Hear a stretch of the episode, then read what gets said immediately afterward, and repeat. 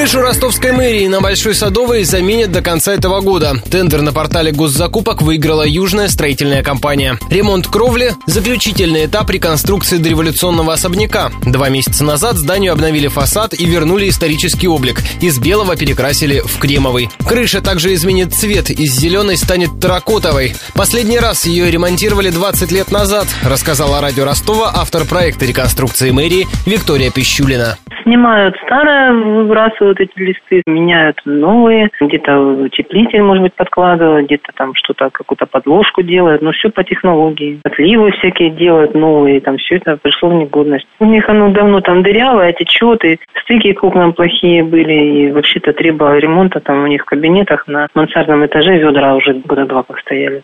Замена крыши обойдется городскому бюджету в 20 миллионов рублей. Столько же стоило обновление фасада. Напомню, что ремонт не обошел обошелся без скандала. В начале октября главу городского хозяйственного управления Александра Байкова заподозрили в превышении должностных полномочий. По версии следствия, в документы организации подрядчика были внесены якобы ложные сведения. Из-за этого городской бюджет потерял 5 миллионов рублей. Чиновник сейчас под подпиской о невыезде.